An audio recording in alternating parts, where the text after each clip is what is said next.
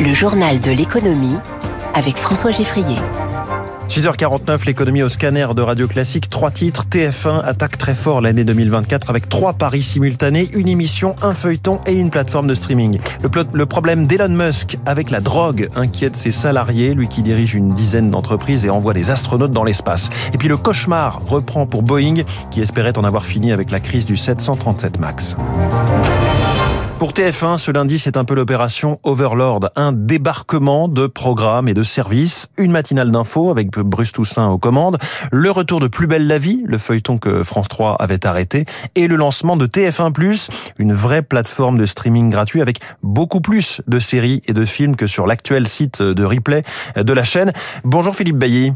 Bonjour. Président de NPA Conseil, spécialiste euh, des médias. D'abord, le, gros morceau côté euh, programme, cette matinale d'info. Est-ce que TF1 refuse enfin euh, de céder face à la domination de France 2 sur le matin? Quel est le, le but de ce programme? La matinale d'info, elle doit permettre à TF1 de se renforcer à une tranche de la journée dans laquelle la chaîne est aujourd'hui extrêmement faible parce que cette tranche n'a pas été travaillée depuis des années.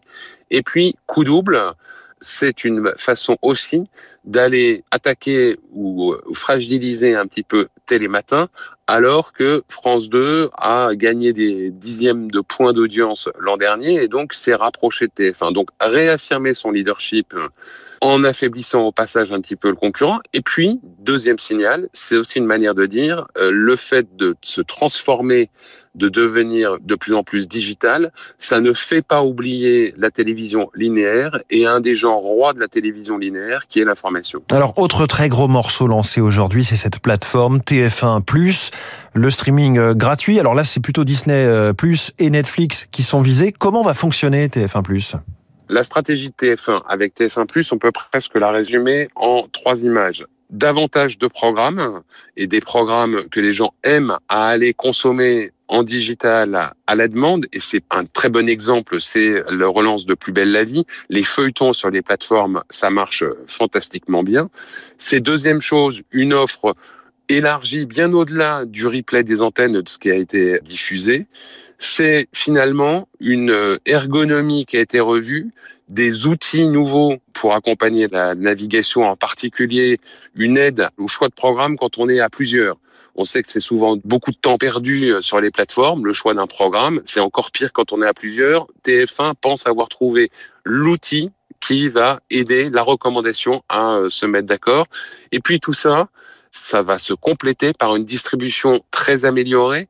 TF1 Plus, ça ne sera plus seulement dans les box des opérateurs, mais ça sera aussi dans les télévisions connectées, dans les smartphones, dans les tablettes et très visible dans tous ces environnements. Il y a aussi un enjeu de distribution et de mise en avant et de perception, de visibilité par le public qui doit aider la plateforme à décoller sachant que TF1 Plus se lance sur des bases solides, puisque MyTF1 en 2023, c'était déjà en moyenne 28 millions d'utilisateurs par mois. Donc il y a un capital d'utilisateurs fort au départ, et TF1 Plus doit permettre d'accélérer. Hum. Et puis le troisième pari qui est lancé aujourd'hui, c'est le retour de Plus belle la vie.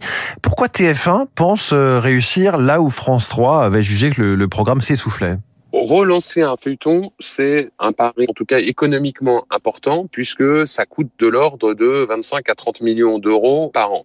Cela dit, Plus belle la vie, les équipes de TF1 ou de Newen, la filiale de TF1, euh, le connaissent par cœur, puisque c'est eux qui l'ont produit pendant euh, plus de deux décennies pour le compte de France Télévisions.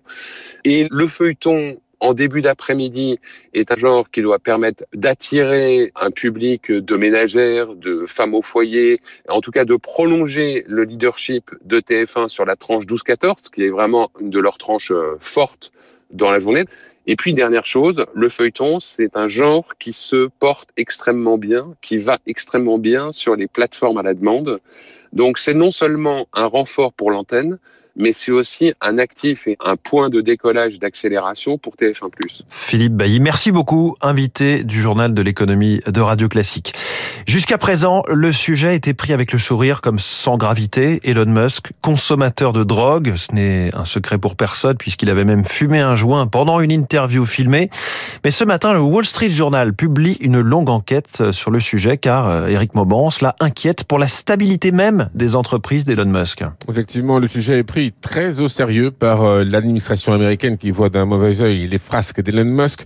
L'enquête, menée par euh, le Wall Street Journal fait part de nombreux témoignages peu flatteurs hein, pour le propriétaire de SpaceX.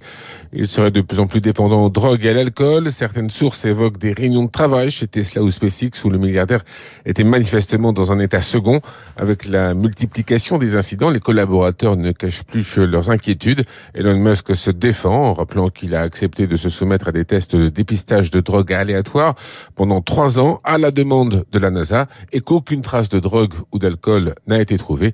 Quant à l'usage de kétamine, le milliardaire dit disposer d'une prescription médicale comme antidépresseur. Éric Mauban en direct. Elon Musk qui pourrait avoir un peu plus de concurrence dans le domaine spatial avec le lancement prévu ce matin euh, pour le duo entre Lockheed Martin et Boeing dans leur co-entreprise ULA d'une nouvelle fusée Vulcan Centaur. Elle embarque la sonde Peregrine, une étape de plus vers le retour des Américains sur la Lune, Eric Kioch. Peregrine comme Artemis, c'est la réaffirmation du leadership spatial américain au niveau scientifique, mais pas seulement, explique Marie-Ange Sangui, rédactrice en chef du magazine Espace et Exploration. C'est un retour des Américains sur la Lune. Tout ça fait partie d'un grand programme commercial avec le privé pour envoyer des choses sur la Lune. La NASA souhaite développer une industrie lunaire pour sous-traiter ses lancements et ses transports de matériel. Mais viser la Lune, c'est aussi une façon de damer le pion à ses concurrents. La Chine a changé la donne. C'est-à-dire que la Chine a dit nous, on va aller sur la Lune, on va s'installer sur la Lune. Et automatiquement, les Américains ne peuvent pas laisser faire ça. Mais autour se greffe tout un tas d'autres missions, puisqu'on se dit bah, finalement la Lune, on n'en sait pas grand-chose, donc on va y aller. La Russie, le Japon, l'Inde sont aussi entrés en lice, une compétition que l'Europe regarde en spectatrice.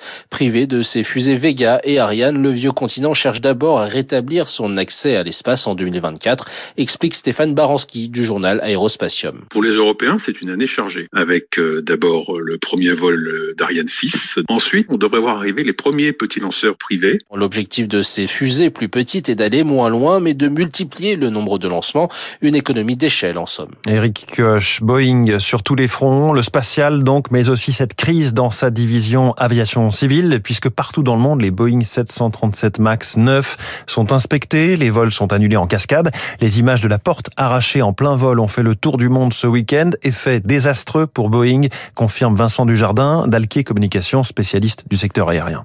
C'est une vraie catastrophe pour Boeing hein, en termes d'image et en termes de confiance. Alors on peut aussi euh, faire confiance à Boeing et aux ingénieurs de Boeing pour euh, essayer de rétablir au plus vite cette situation, de redonner des gages de confiance. Mais compte tenu de la nature des images, compte tenu du passif de cet avion, on peut se dire que euh, c'est une crise qui est importante pour Boeing, une crise qui va durer. Et il ne faut pas oublier que pendant le temps qu'ils prennent pour résoudre ces problèmes, pendant le temps qu'ils ont pris pour résoudre les problèmes précédents de Boeing en 2018 et en 2019, ben c'est autant de temps qu'il n'est pas investi dans euh, les nouveaux avions et dans les avions euh, du futur. Les premiers enseignements de cette crise du 737 MAX, on les verra avec David Barou dans son décryptage à 8h-5. On reste aux États-Unis avec l'ouverture du CES de Las Vegas, le grand salon mondial de la tech. 130 000 visiteurs professionnels jusqu'à vendredi.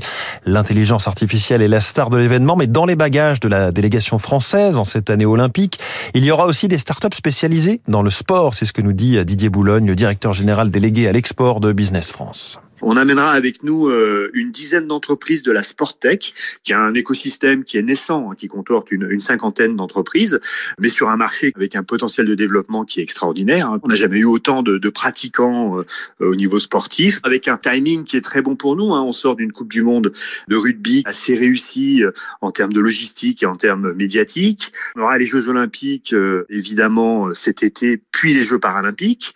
Et en résonance, on a un marché américain qui aura aussi un momentum puisque en 2026, ils auront la Coupe du Monde de foot. En 2028, les Jeux Olympiques de Los Angeles. Donc on sent que ça peut finalement matcher. Et on sera en ligne de Las Vegas dans les voies de l'économie à 7h15 tout à l'heure avec le patron de Valeo qui est toujours en pointe sur la voiture autonome. Dans quelques instants, le 7-9 de